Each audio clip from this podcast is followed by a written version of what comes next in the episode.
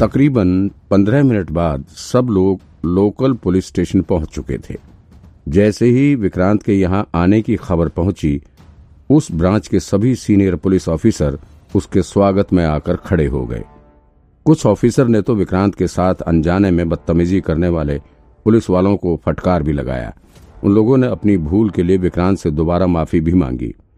इसके बाद ब्रांच के हेड ऑफिसर ने विक्रांत को इस पूरे मैटर को अपने हिसाब से मैनेज करने के लिए कहा। विक्रांत पहले तो उस वैन ड्राइवर और उसके साथियों को गाड़ी में टक्कर मारने के लिए अच्छी खासी सजा देना चाहता था। वो उनसे अपने नुकसान के लिए भरपाई करवाना चाहता था। लेकिन फिर उसे अचानक से याद आया कि असलम रूही के बारे में जानता है। और फिर विक्रांत को समझ आया कि वैन के ड्राइवर से पूछताछ करने और उस पर केस बनाने से उसका मेन मकसद पूरा नहीं हो सकेगा। इस मामले को खींचने से वो असलम के साथ ठीक से पूछताछ नहीं कर सकेगा। इस वजह से उसने वैन ड्राइवर से पूछताछ करने और उनसे हरजाना भरवाने के बजाय सीधे ही उस बिना कपड़े वाले आदमी यानी कि असलम से पूछताछ करना शुरू कर दिया। हाँ तो बताओ, तुम रूही को कैसे जानते हो? विक्रांत ने असलम को इंटेरोगेशन रूम में ले जाकर पूछताछ करना शुरू कर दिया। असलम भले ही बातचीत करने में बेवकूफ़ लगता था, लेकिन वो बहुत ही चालाक किस्म का आदमी था। वो अपने मुँह से कुछ भी ऐसा नहीं निकाल रहा था, जिससे उसके फंसने के चांसेस हों। वो विक्रांत के हर सवाल का काफ़ी सोच समझ के और चालाकी के साथ जवाब दे रहा था। वो बार बार सिर्फ़ एक ही बात दोहरा रहा था कि उसके पिता, यानी कि छोटे मालिक, पिछले कई दिनों से लापता हैं, और उनका कुछ भी पता नहीं चल पा रहा है। विक्रांत उससे कुछ भी सवाल करता, लेकिन उसका जवाब इसी बात पर आकर खत्म हो रहा था। अच्छा तो तुम कुछ भी बताने के मूड में नहीं हो। विक्रांत ने हल्की सांस छोड़ते हुए कहा तो फिर एक बात सुनो, रूही को तुम बहुत मामूली समझ रहे हो क्या? उसने जो किया है ना, उससे तुम्हारा पूरा धंधा चौपट हो गया है। तुम्हें कुछ खबर भी है? रूही ने एक बंगले से एक सेफ़ हाउस में से कोई सामान चोरी किया था। ये बात तो तुम्हें भी पता होगी, लेकिन शायद तुम्हें ये अंदाज़ा नहीं है कि उस चोरी के बाद ही तुम्हारा बाप, यानी कि छोटे मालिक, गायब है।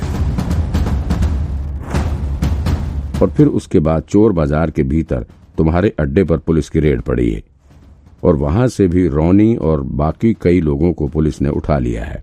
वो सब भी तुम्हारे ही आदमी थे। उसके बाद अब तुम्हारे ऊपर भी जानलेवा हमला हुआ है। कुछ समझ आ रहा है तुम्हें?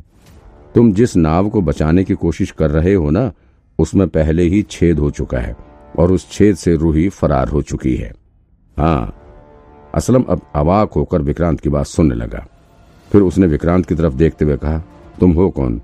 और हमारे साथ जो हो रहा है, उसके बारे में तुम्हें इतना कुछ कैसे पता है? वो लड़की कौन थी जो तुम्हारे साथ बंधी हुई थी? विक्रांत ने थोड़ा सख्त लहजे में असलम से सवाल किया। वो वो मेरी गर्लफ्रेंड थी। हम लोग अभी कुछ दिन पहले ही मिले थे। असलम ने सीधे ही जवाब दिया, हम लोग अपने घर में थे, मेरे बेडरूम में थे। तभी अचानक से ना जाने कहाँ से ये लोग पहुँचे और हम दोनों को किडनैप कर लिया। इन्होंने हमें कपड़े भी नहीं पहनने दिए। ऐसे ही रस्सी से हमारा हाथ पैर बाँध दिया और हमें ना जाने कहाँ लेकर जा रहे थे? और वो लोग तुम्हें किडनैप क्यों करके ले जा रहे थे?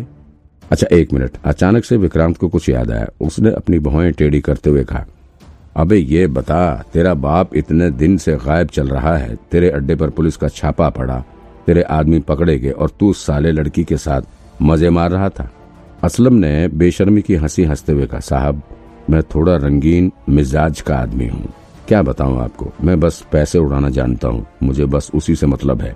बाकी काम धंधे से मेरा ज़्यादा लेना देना नहीं है, वो सब देखना मेरे बाप का काम है। मेरा काम तो बस ज़िंदगी के मज़े लेना है। मुझे तो ये भी नहीं पता कि मेरा अड्डा कहाँ है। असलम ने बेफिक्र होकर हँसते हुए कहा, और रही बात रूही की तो मैं उसे इसलिए जानता हूँ क्योंकि वो बहुत होशियार लड़की थी।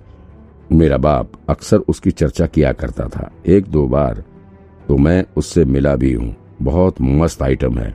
फिर असलम ने विक्रांत की तरफ़ थोड़ी अजीब सी नज़रों से देखते हुए कहा अच्छा साहब, ये बताओ, तुम ये रूही के बारे में इतना क्यों पूछ रहे हो? पसंद आ गई क्या? बहुत कमीना है तू। विक्रांत ने हल्का मुस्कुराते हुए कहा अच्छा तू ये बता, तुझे पता है क्या कि रूही ने क्या चोरी की थी? मुझे नहीं पता साहब। मुझे तो बस इतना पता है कि जब से रूही ने ये चोरी की थी, तब से अब लोग उसी को ढूंढ रहे थे। मेरा बाप मतलब छोटे मालिक, भी उसे ही ढूंढ रहे थे। फिर वो भी अचानक से गायब हो गए।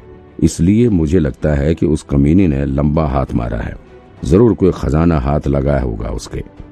तभी अचानक ऐसे गायब हो गई। वैसे भी बहुत शातिर लड़की थी वो। असलम भी ठीक से नहीं बता पा रहा था कि आखिर रूही ने प्रोफेसर खुराना के बंगले से क्या चुराया था। वो भी ठीक वैसा ही बयान दे रहा था जैसा पहले रोनी ने पुलिस को बताया था। अच्छा लेकिन मुझे तो ऐसा लग रहा है कि उसने कोई बहुत कीमती चीज़ नहीं चुराई थी। विक्रांत ने संदेह ज़ाहिर करते हुए कहा क्योंकि वहाँ से चोरी करने के बाद रूही मेंटल हॉस्पिटल में भी चोरी करने गई थी। अब तुम ही बताओ, अगर उसके हाथ पहले ही कोई खजाना लग गया होता तो फिर वो मेंटल हॉस्पिटल में चोरी करने क्यों जाती? हम्म मेंटल हॉस्पिटल? वहाँ क्या चुराने गई थी?